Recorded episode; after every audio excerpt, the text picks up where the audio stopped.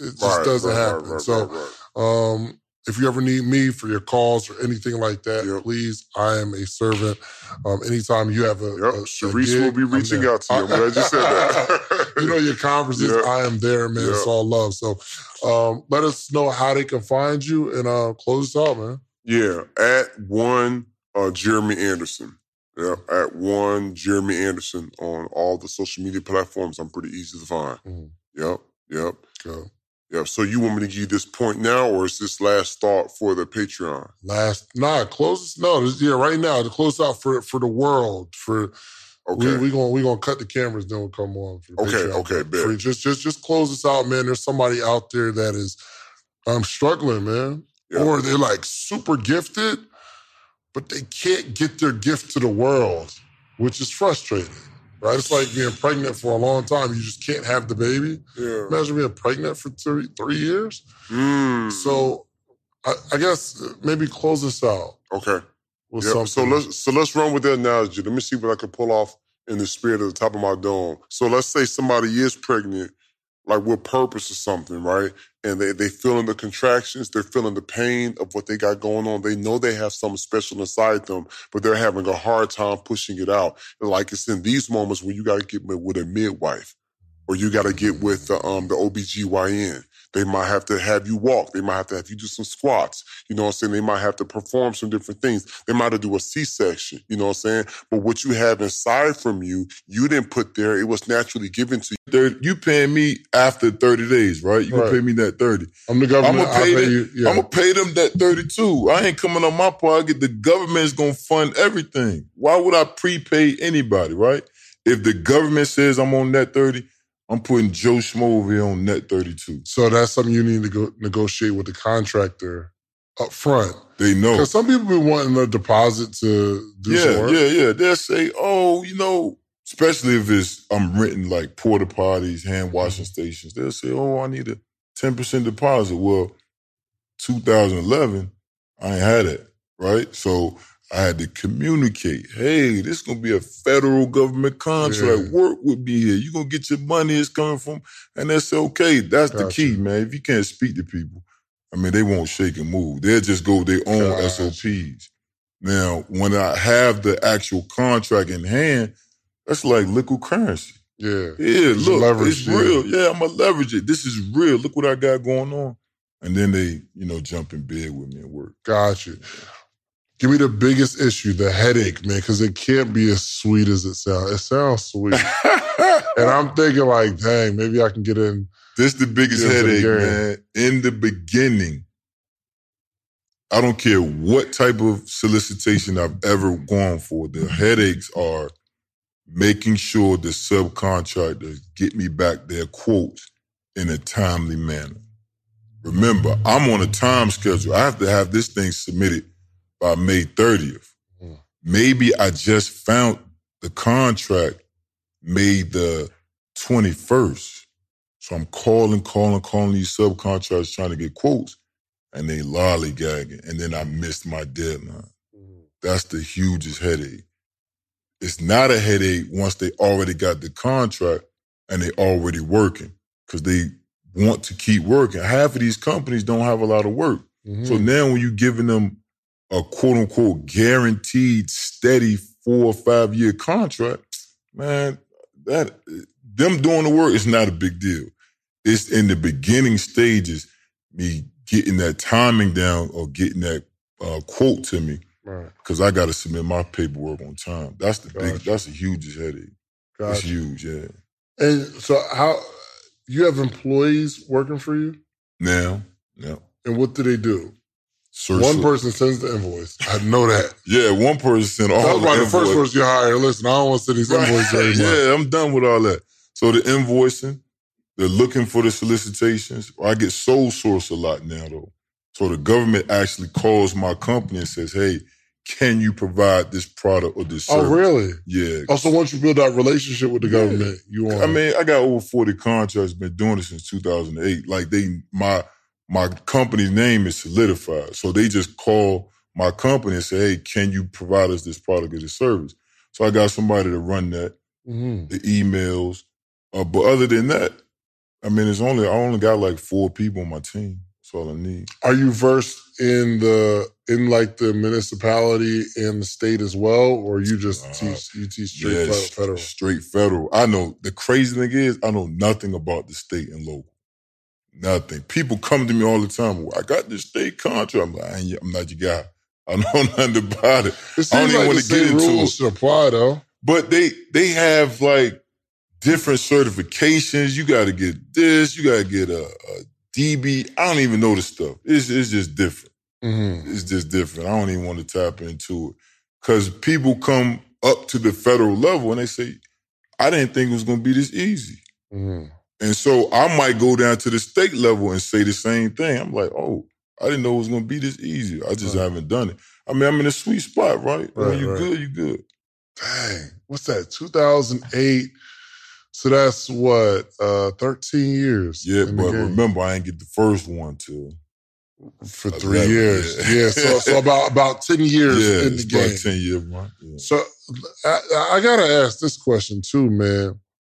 How did you change from the gas station? Let me get that chapstick. You know what I mean? Like to like this uh, extremely successful businessman. What was that transition like? Man, Did it feel like a transition, or was it just gradually? that's a good question because it really didn't feel like a transition until I started to talk to my old homeboys.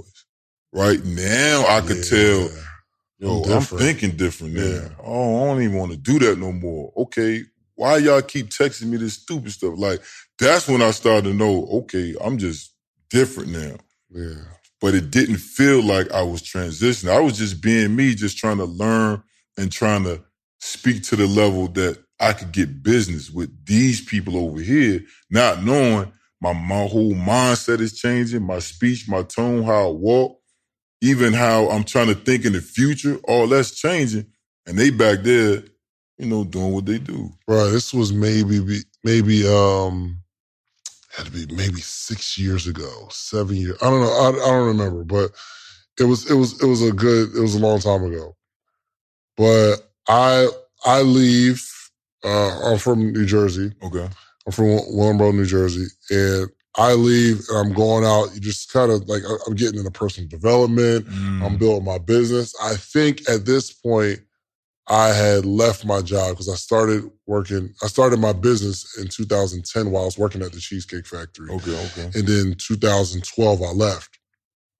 So I remember when, like, when we got out of high school, what we would do is on Friday nights, like, everybody come over, bring a bottle, and we just drink and we talk. We'll rap, Mm, mm. freestyle, just get it going. game, You feel yeah, me? Yeah. until, until the night. Like when everybody gets off work, we just, you know, we gonna find a destination, we're gonna go there. So long story short, I came back to Jersey, like I don't know what I was doing there, maybe visit my my my aunt or something like that. And my boy was like, yo, come through. I'm like, all right, it's my my my Yeah. man's. So I go to his house and it was almost like deja vu, bro. Mm. It was the same exact thing that we Nothing were doing years ago. that was the moment where I'm like, yo, not better, but I'm different.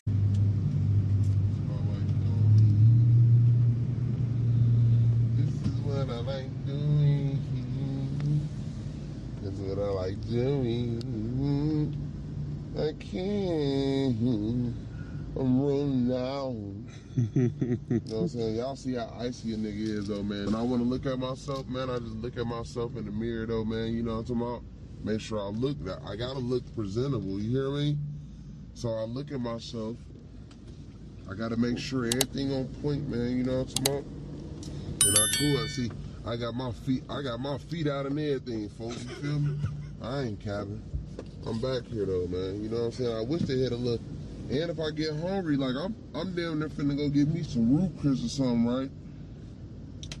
So what I do, right? These these these same way, these the same thing that come on a plane. So you know what I'm saying? You whoop, you feel me? I put my roof Chris right here. Stop blowing. You feel me? I put the roof Chris right here Why the seat massaging. You hear me? And go crazy. oh, I ain't faking. But yeah, this is what we do though, man. You know what I'm saying? I got the headphones in there. If you if you wanna if y'all wanna join me one of these days, you know what I'm saying? Uh, hop in the car with me. We out of here, man. You know what I'm talking about? This is a spaceship gang. We ain't doing no faking.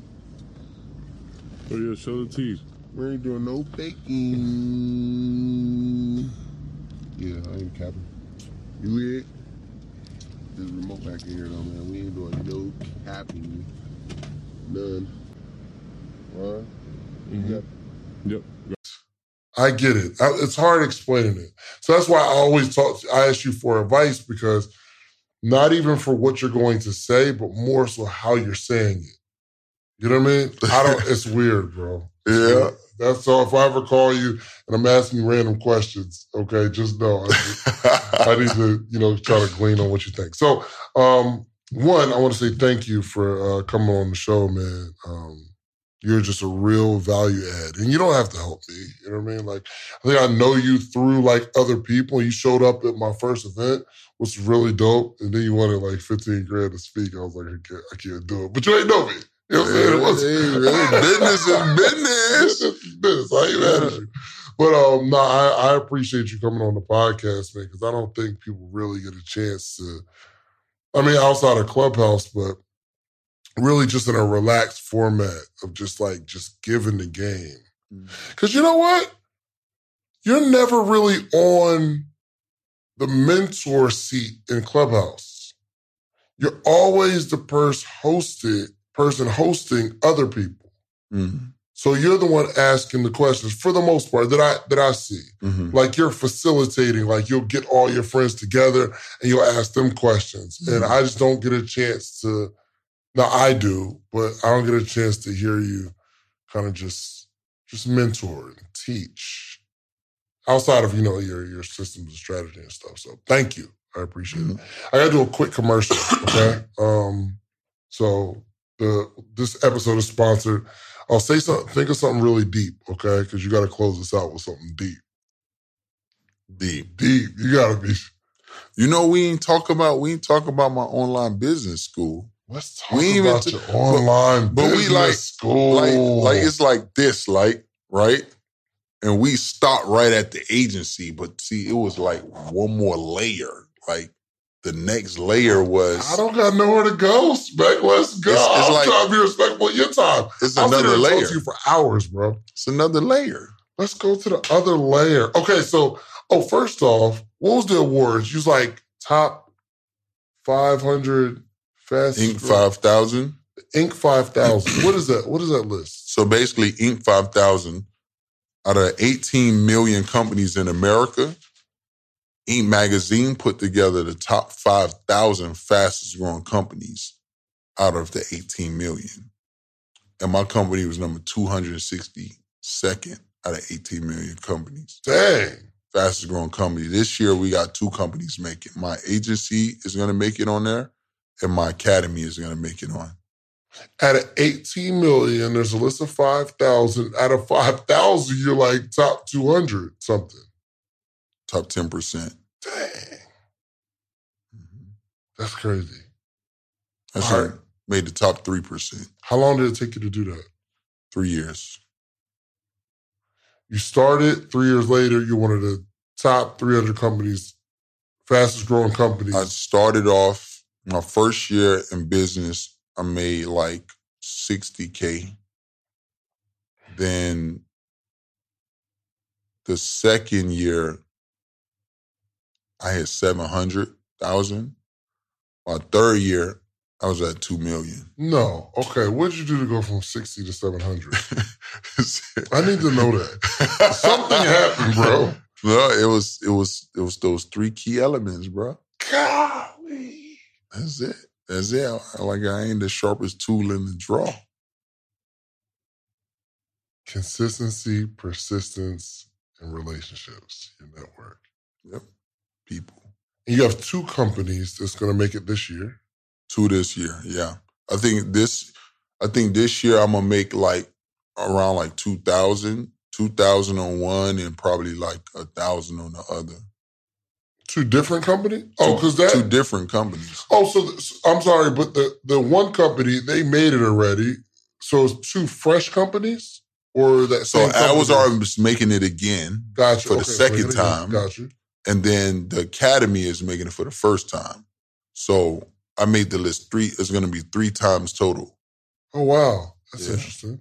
Yeah, it's the hardest award to win in business. What are the factors? Do you know? Growth. How fast is your company growing? Hmm. That's the only element. The second hardest award to win in business is the Entrepreneur 360 Award. That's that's an award that Inc. Mag, I mean Entrepreneur Magazine facilitates, and they do it based off of innovation. Entrepreneur 360. Yeah, Okay. they do it based on innovation, revenue, leadership, and product. Okay. Don't quote me on that, but I think those are the four.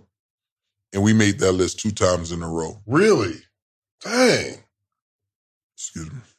Yep, we made that list twice in a row, and and it's for the best privately owned companies in America. So with these awards in mind, because I one, I honestly didn't even like think of it. So I'm not like do you focus on speed? I love speed. I tell my team I'd rather speed any day. Like, let's fix it later. Really? Yep. And that I'd works. rather you I'd rather you 70% done than 100% lagging. Don't lag. Don't drag your feet. Don't try to be perfect. I need it now. Love it. That's how you get on these lists. I need sure. it. I need it now. You know, break it, learn, get back at it. I let my team fail as much as they want to fail.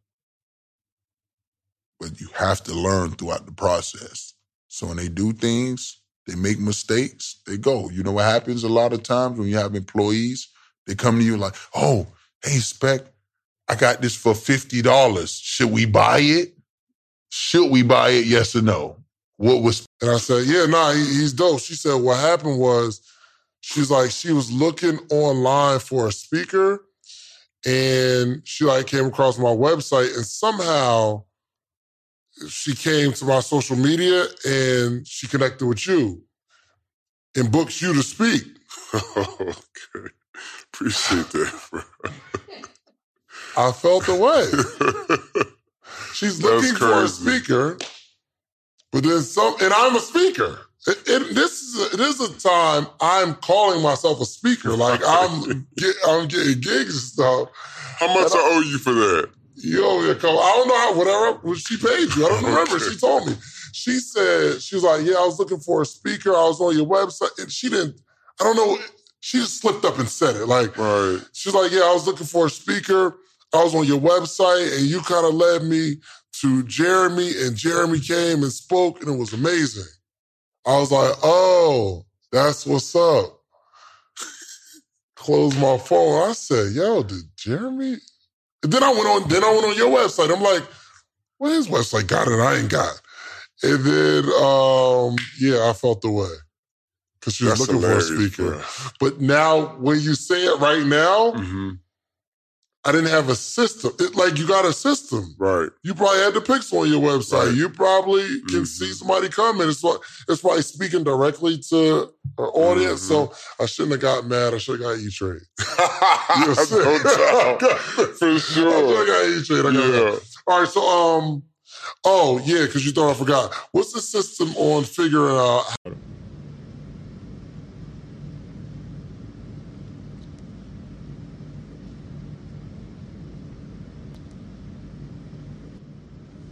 Then I do it. You know what I'm saying? But, uh, you know what I mean?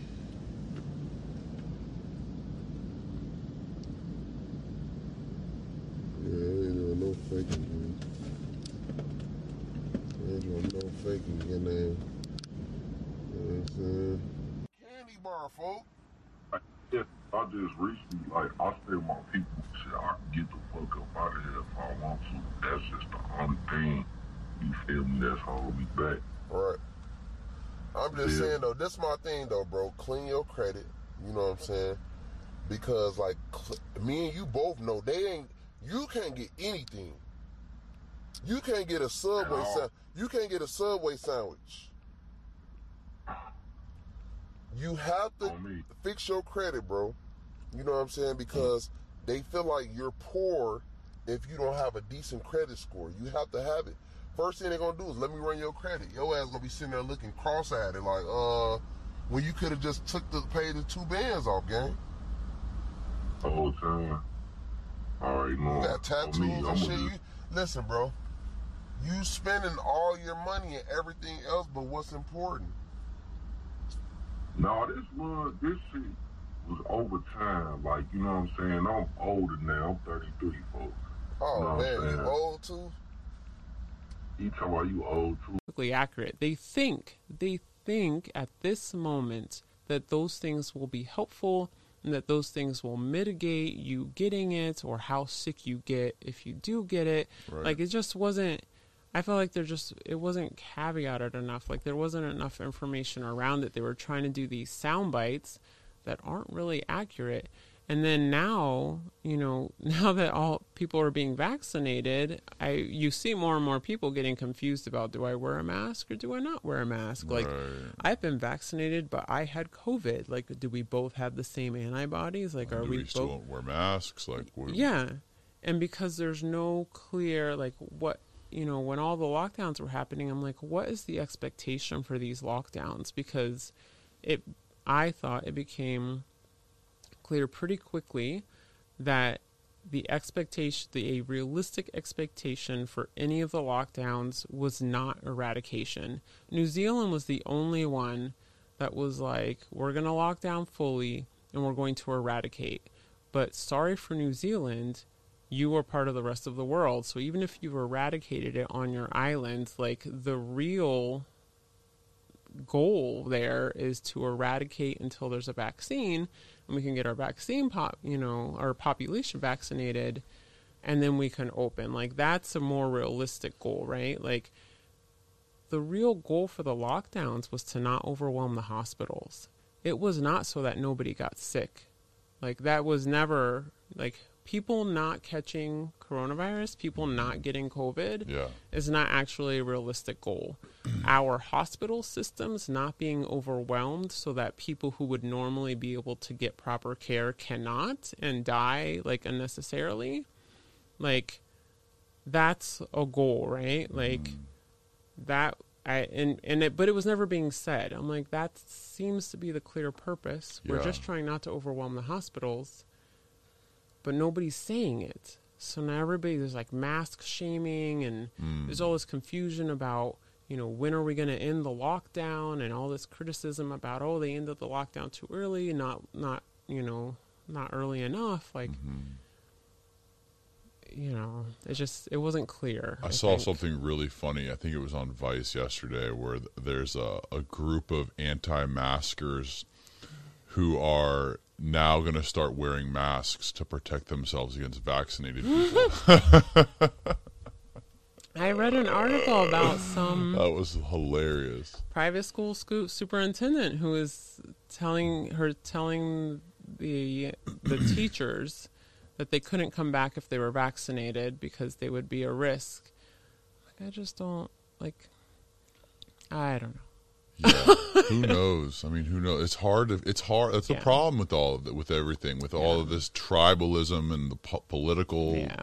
climate. It's the it's impossible to understand what to know what's real or what's not. And, you know, and science is slow, right? Like science is working on it. It is slow. Like I've heard a lot of people say, you know, I don't want to get vaccinated now because we're still in the clinical trials. I get that. Yeah, Like, totally. I can are- totally empathize with Yes. that, especially if somebody's pregnant and they don't want, and they're. yes. I can totally empathize with a mother that's pregnant and doesn't want to get the vaccine because they don't know how it'll affect their child. Exactly. Or if you have like an um, an immune disorder or something, right? Like you don't want to chance it, right? You Right. don't know what's going to happen.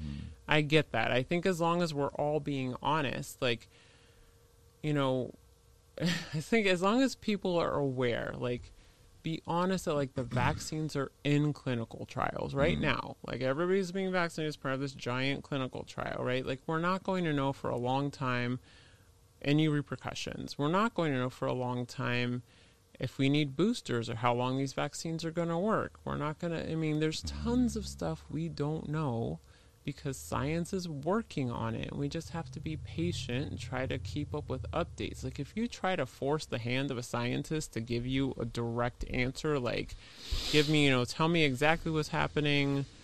You know, this is the one and final answer. They can't do that. Right. And if they if they do do that, then that should be a huge red flag to you that whatever they're saying is not accurate. right. You know, There's- Scientists shouldn't ha- try to act like they have the answers to everything. Their goal is to ask questions, not to.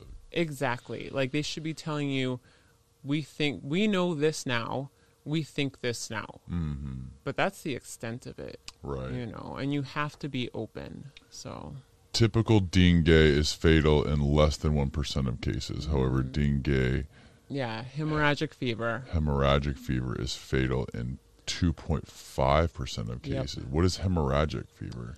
So, um, so that's what the gentleman died of that I took the phone call for was Oh, hemorrhagic fever. So if you have, so usually what happens is there's four different Whoa, strains. 20 to 50% if it's hemorrhagic. Yeah. So there's four different strains of dengue um, that are generally regional.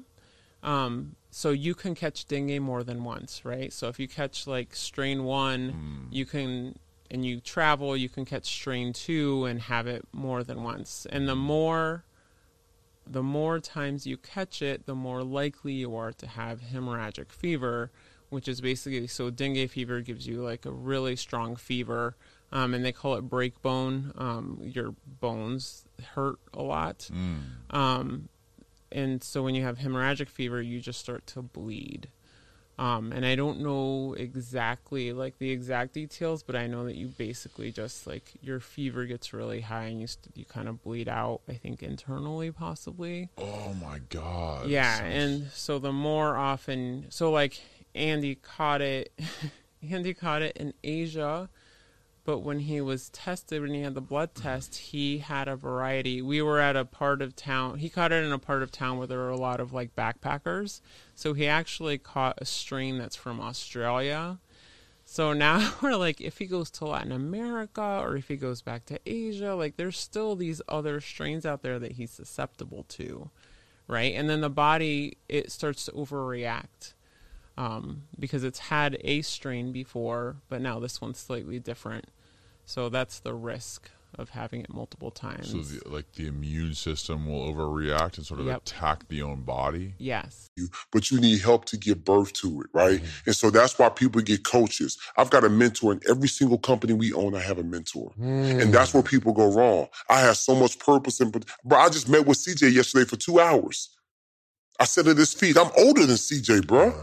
You know what I'm saying? But I said at his feet because I'm like, yo, bro, give me the game. Like, help me understand. I want to learn from you. I pay Alex Burton 10 grand for his dispatching, I mean, his trucking course. You mm. feel me? So I, people need to invest in themselves wherever they are. If you're trying to have the best marriage, then get some marriage books. Get some marriage coaches. You know what I'm saying? Like Marriage Inc. At Marriage Inc. That's my me and Tracy's marriage coaches. Like I would be divorced. I would not have a wife today if it wasn't for them. Like if you want to win in finances, then you got to get with somebody in that financial space. Like you got to be willing to get with a midwife or or or or, or uh, what do you call it? The OBGYN, somebody to help you give birth to whatever that thing is. For the people that feel stuck, you got to get with someone that can unstuck you.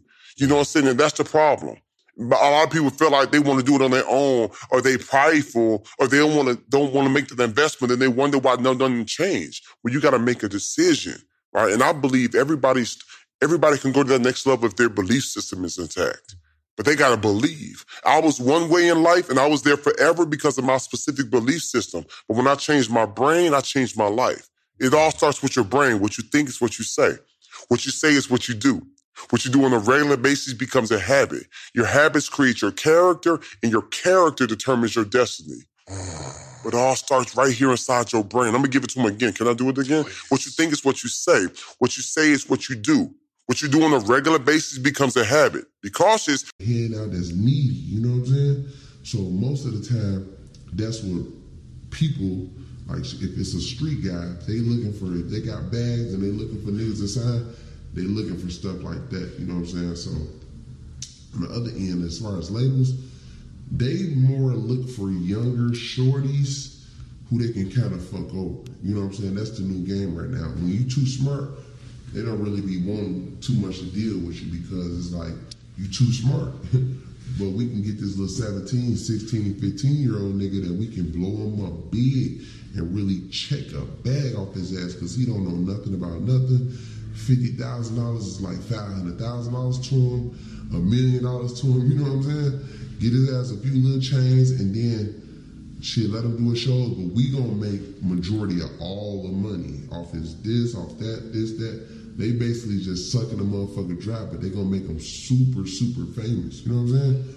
So that's why you see a lot of people that was real famous that's younger, not real, real rich. They don't be really rich. You know what I'm saying?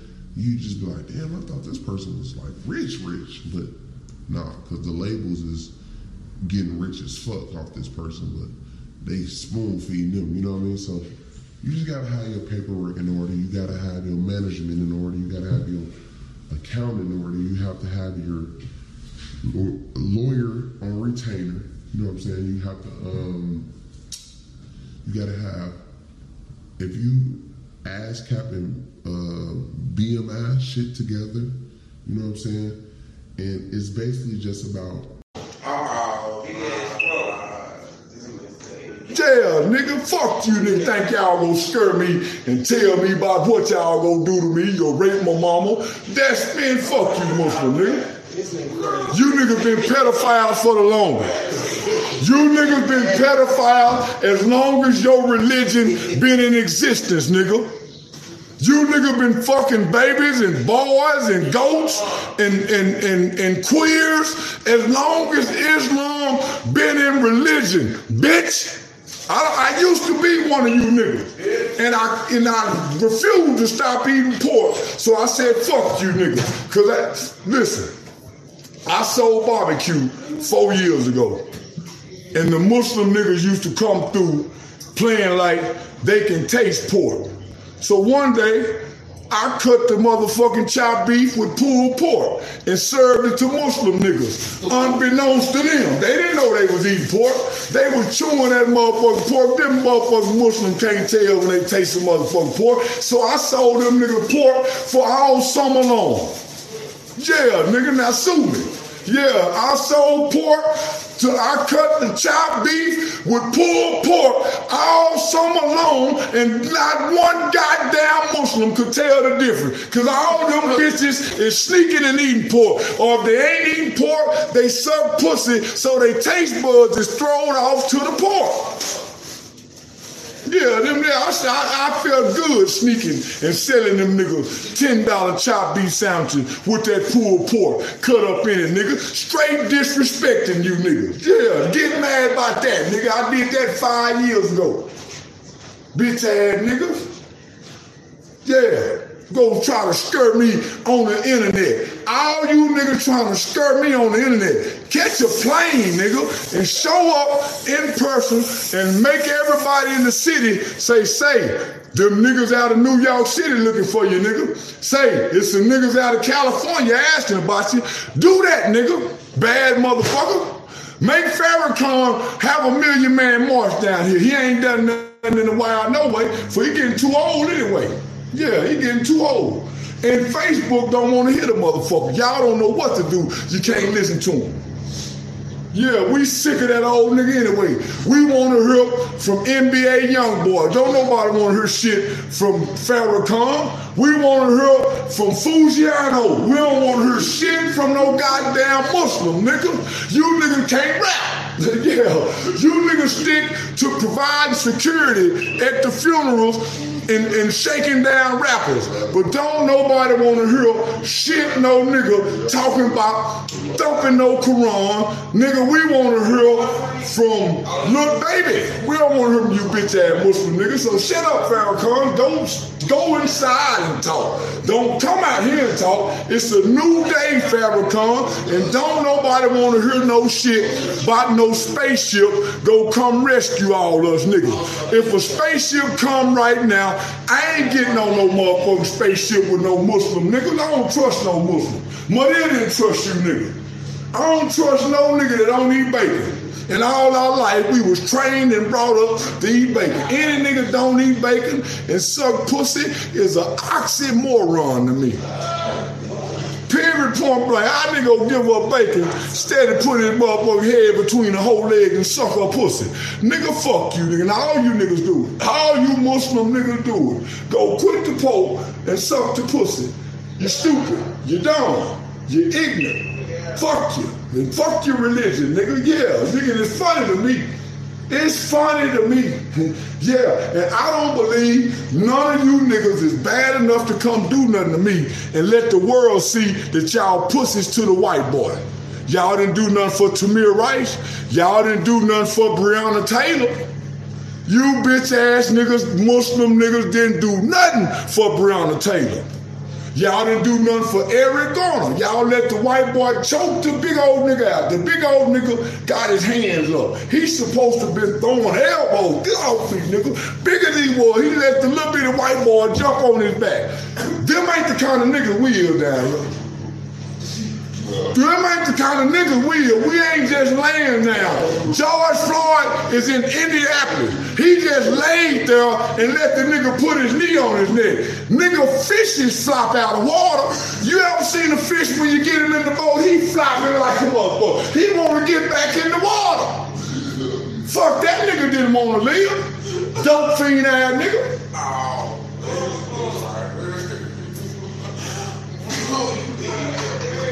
Nigga was a dope fiend. Down there with a dope fiend bitch and a dope fiend nigga.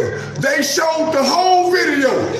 I saw the nigga swallow dope. The white folk one line on that nigga, the nigga had fentanyl in his system. That's a dope fiend, ain't it? The nigga died with fentanyl in the system. And the best thing could have happened to him is for him to die. The nigga left his daughter 20 million. That nigga could have lived to be 100 years old. He wouldn't have been able to leave his daughter 20 million. He couldn't have never been able to leave his pretty little daughter 20 million. They done that baby a favor. He wasn't shit. The nigga was in and out of jail. The nigga kicked in a door. Boom. That nigga kicked in a motherfucking door and put a gun to a black woman's belly while she was pregnant, robbing them. How you know that ain't his fate? He wasn't trying to redeem that. He went to making porn with white bitches. The nigga was a porn star with white bitches. So let me tell you something, Stack Five. Basketball playing ass nigga. Big old tall nigga. Fuck your brother, nigga. And fuck you too, nigga. Say, listen, if he was your brother or he was your nigga, what in the fuck that nigga was doing downtown in Indianapolis with a fake $20 bill? You must have loved that nigga that much. Nigga, I got some people I can go get $20 for, nigga, and I ain't got to go try to pass no $20 bill with no dope fiend nigga and no dope fiend bitch. That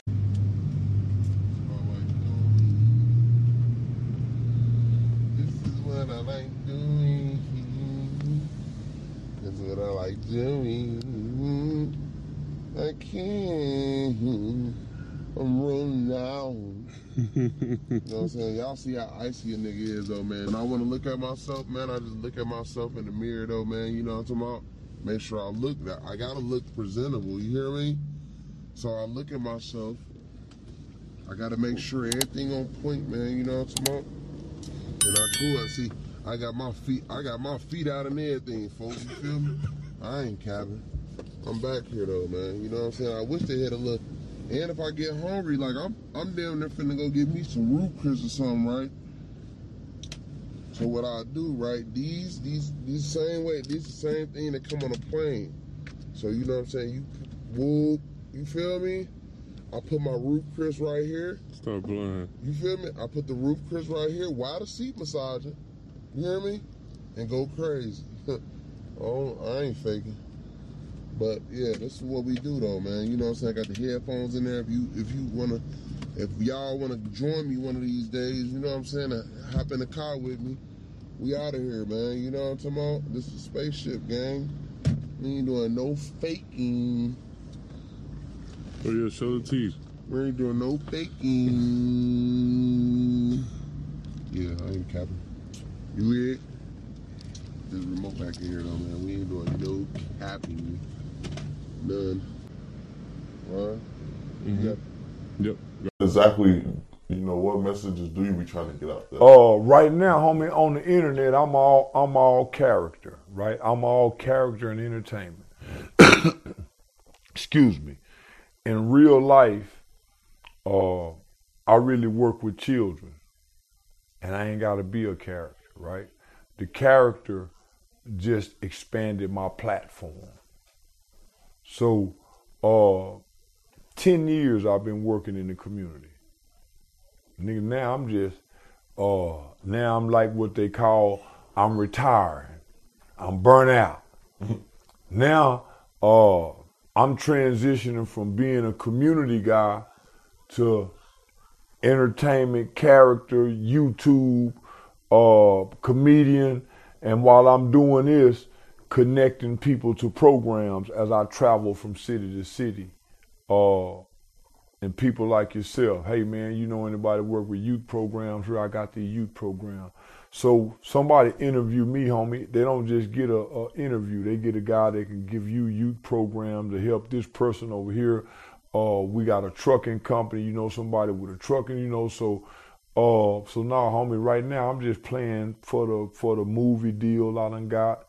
Uh, so this shit done went Hollywood and, and, and, and entertainment and celebrity now.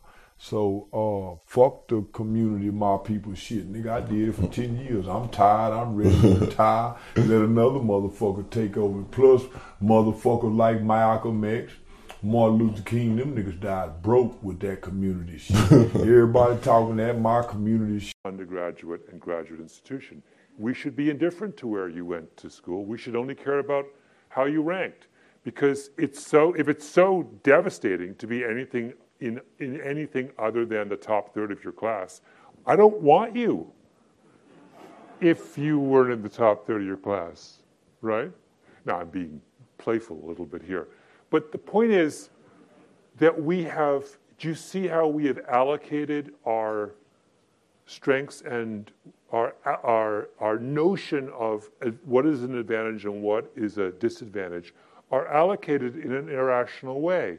We've, we have, we've become obsessed with the advantages of prestige, but we have not paid attention to the disadvantages of prestige. And that's a mistake. Some people seem to get motivated by being surrounded by people smarter than they are, right? So that Not, sort of not economics PhDs, apparently. um, no, I mean, I would have, I intuitively, I agree with you, right? I want to find reasons to like elite institutions. All my friends went to elite institutions.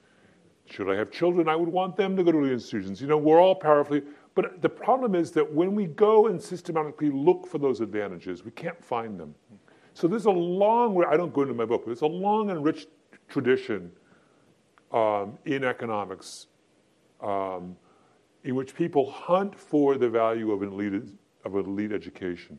And they can't find it, right? So we know that uh, it is the case that a student who goes to Harvard earns money, more money in the course of their career than a student who goes to the University of Tennessee.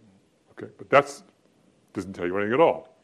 What you really need to do is to find two students, both of whom go to get into Harvard, one of whom goes and one goes to the University of Tennessee, and then see what compare their career earnings. And when you equalize for the person, you can't find any difference. In other words, it's not that that Harvard is making you earn a lot of money. It's the kind of person who gets accepted by Harvard makes a lot of money, right? And then there's an even cleverer line of thing, which there's now been like 10 studies on this, and it's so interesting, which is they now look at elite high schools. So, what is the benefit of going to a selective high school? Now, intuitively, you would think it must show up there must be some, you must be able to see whether in test scores or the quality of the college you go to or somewhere we must see some impact of that. And we can't find, uh, we can't find any advantage.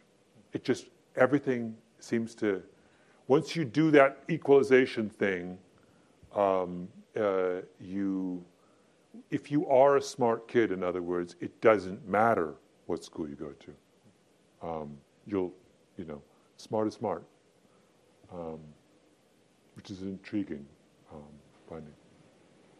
Very neat. Thank you. Um, I want to switch topics a little bit.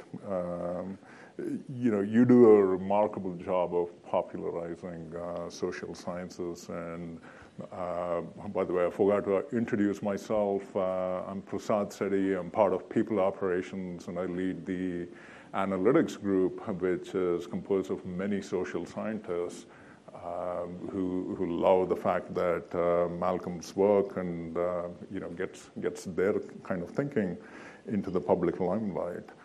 Um, how do you distill and aggregate all of this research that's done in the social sciences and come up with what you think are the most uh, cogent arguments because, uh, as you mentioned, there are lots of studies done on similar topics, and some of them are uh, point towards one direction, others point towards a different direction, etc. Yeah. Well, I mean, you're looking for trends in the research. Um, and so, for example, the studies I was just mentioning about trying to measure the value of elite schools that's a very clear trend. And you've got a cluster of studies that have been done in the last two or three years using pretty rich data sets that are all coming to roughly the same conclusion. So when you see that, that's the sort of thing I'm looking for is what you want to steer clear of are the one really wacky study that is sitting all by itself. Um, that doesn't mean it's wrong. It's just you have to be approaching with more caution. But um, there's no shortage. I mean, the thing that's fascinating about being a sort of a student of academic research is that um, the number of things that on an academic level are being ideas that are being um, pursued and conclusions that are being drawn that are quite dramatically at odds with conventional wisdom is enormous. There, if you're in the game of, in other words, looking in academic research for ways to challenge the way we think about things, there's an embarrassment of riches out there. I mean, it's not hard to do. So, um, to me, what always amazes me uh, is how much um, fascinating and useful material um, lies buried in academia. Just never sees the light of day because no one uh, bothers to go and and write about it and popularize it. I mean, it's astounding how then you know if you talk to academics, they have the list of things that they think that the rest of the world is doing long is like it's like this long, right? Um, so it's like it's it's it's it's it's it's not a very difficult process to um, to, to dissolve. Yeah. Um, related question uh, you use a lot of stories to bring your thoughts to life. And the stories add a lot of emotional richness, and you can really connect with them. Uh, but how do you how do you ensure very very hierarchical way, or you can choose not to. Um, The other thing that it would tell you is it would it would say something about whether about the size of teams as well. I mean, it would seem to argue, I would think, um, although maybe not. It says it's really about the structure of, of teams. That to the extent that you can keep things that um, that are as flat as possible, I think you minimize the damage caused by um, hierarchies. Hi. Thanks for coming to speak. So, I just started in people operations about a month ago. And since I've been here, I've had a lot of people recommend uh, Strength Finder and other books like that. And I've taken a look at it, and I can't help but think that things like that are kind of, uh, as the great skeptic James Randi said, flim flam, um, or like modern day uh, pseudo social science. And I'm wondering what if you have any insight into those because I know companies spend a lot of money buying those kinds of books for their Yeah. employees. I have, uh, I have to confess, I've never read any of those. I mean, I um, I know that they're very successful um, In sell in sales or in what they set out to in do? sales. Um, um, but I, I guess I would only say it, it should. It's interesting though that there is such a hunger for that kind of thing. You know, people. I always say this: people are experience rich and theory poor. That most people necessarily um, lack access to organizing principles in their life. Um, if you're not immersed in the world of academia and you don't have the leisure to produce, to follow and acquire grand theories, you don't have theories to explain things. So whenever there is someone comes along with an explanatory mechanism for something that is that you're experience rich in, it's enormously attractive. Um, so that you know, if that's a lousy, if Strength Finder is lousy, it's incumbent on us just to come up with better and more sophisticated ways of.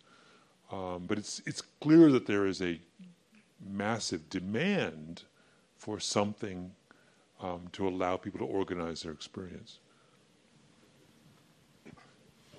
Hey, Malcolm. My name is Mike. Thanks for being here. Um, my question is kind of going back to the value of elite institutions again. Um, so, so you talk about how someone who goes to Harvard, someone who goes to University of Tennessee, they are intrinsically going to do the same if they're, um, you know, on the same intelligence level. So, I guess my question is, you know, you hear you're kind of the average of the five people you hang around. You surround yourself with people who are smarter than you. You will naturally elevate your level.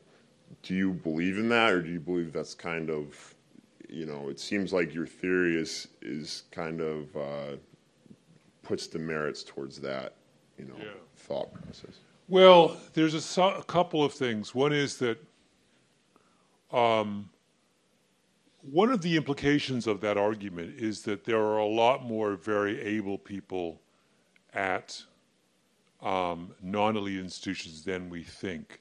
And actually, this is kind of a fascinating thing. So, to take a step backwards, uh, the larger question is how efficient are elite educational institutions um, in as search engines for talent?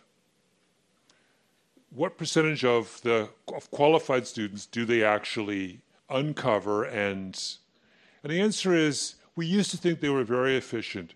What we have discovered recently is they're actually quite inefficient.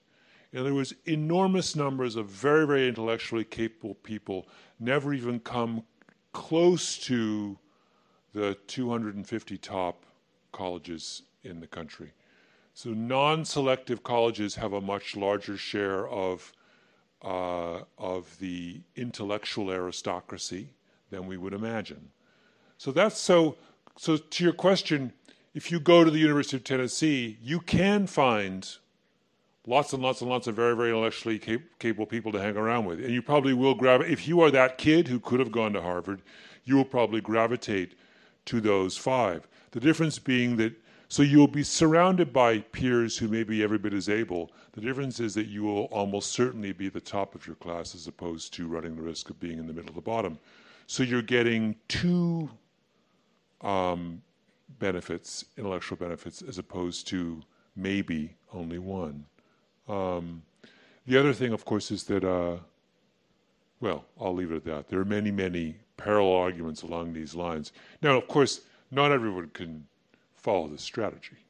If everyone does it, it ceases to work, right? everyone can't go down a notch, or so. The whole thing is, I if you're going to follow the strategy, do it quick before I sell too many books, and the advantage is wiped out.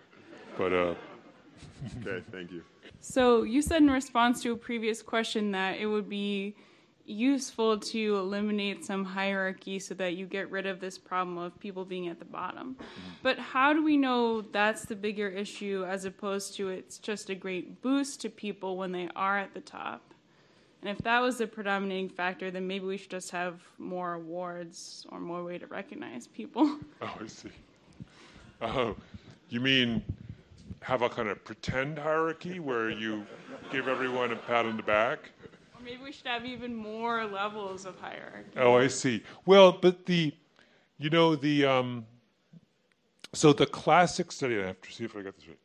The classic study in this regard, which I talk about in the book, is this famous study that was done in this, the largest psychological study ever in the United States was done during the Second World War of American soldiers.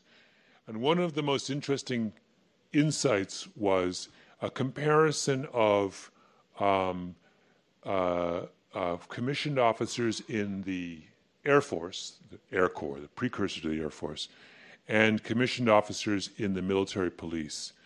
And the question was who was more satisfied with, uh, um, with their promotion prospects, the openness of their uh, institution to rewarding talent? be in this person's life and deal with this person in order to get valuable intelligence from them. Right. Because that was super interesting. Yeah. And I I mean for me personally part of that's like what's the greater good here, right? Like maybe you're dealing with this horrible person but what are they giving you for the greater good? I think on the other hand, like most people so I worked with a lot of refugees, and there are absolutely horrendous stories about what happens to people who become refugees before they become refugees, right? So you read all these horrendous stories of like child soldiers and you know like neighbors turning on neighbors and rape being used as a weapon of war. And you're like like there are so many scenarios out there that the average person who lives a comfortable life does not even like cannot even comprehend. And when you're in a scenario where essentially every decision is would be considered a bad decision where like in your black and white it's all black, you still have to choose and you have to be comfortable with whatever that choice is. Like you can't just stand there. You have to make a choice. So you can't put everything into a good and bad bucket. There's a giant gray area of um you know, like if if I have to choose between you know between dealing with like some kind of horrible person who has ties to terrorism, and I know that they are going to be able to give me information that stops an attack that saves 50 lives, like, you're going to give that dude money. You're going to take him out. Like, you're going to be friends with him because he has the ability to do good on the other end, whether he knows it or not, mm-hmm. right? Like, those are the real life choices. That's what happens in real life. I think that when you are living I mean, and I I live a comfortable life. I just happen to have had the exposure, right? I think when you're living a comfortable life and you're not exposed to the like to the realities that are out there, it's easy to judge. It's easy to judge and be like, oh, I wouldn't have done that. I wouldn't have done that. Okay, well, when you are in these situations and you're standing there and you have to make the decision, let's see what your decision actually is, right? Mm. And you have to change.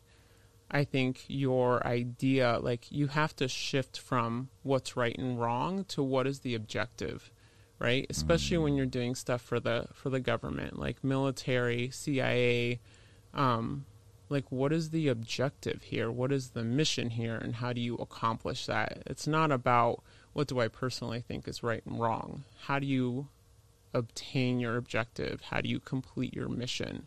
Because that mission is serving all of us. Right. Like whether we know it or not, there are missions happening right now that maybe we would disagree with, but they're serving us, they're protecting us. Right.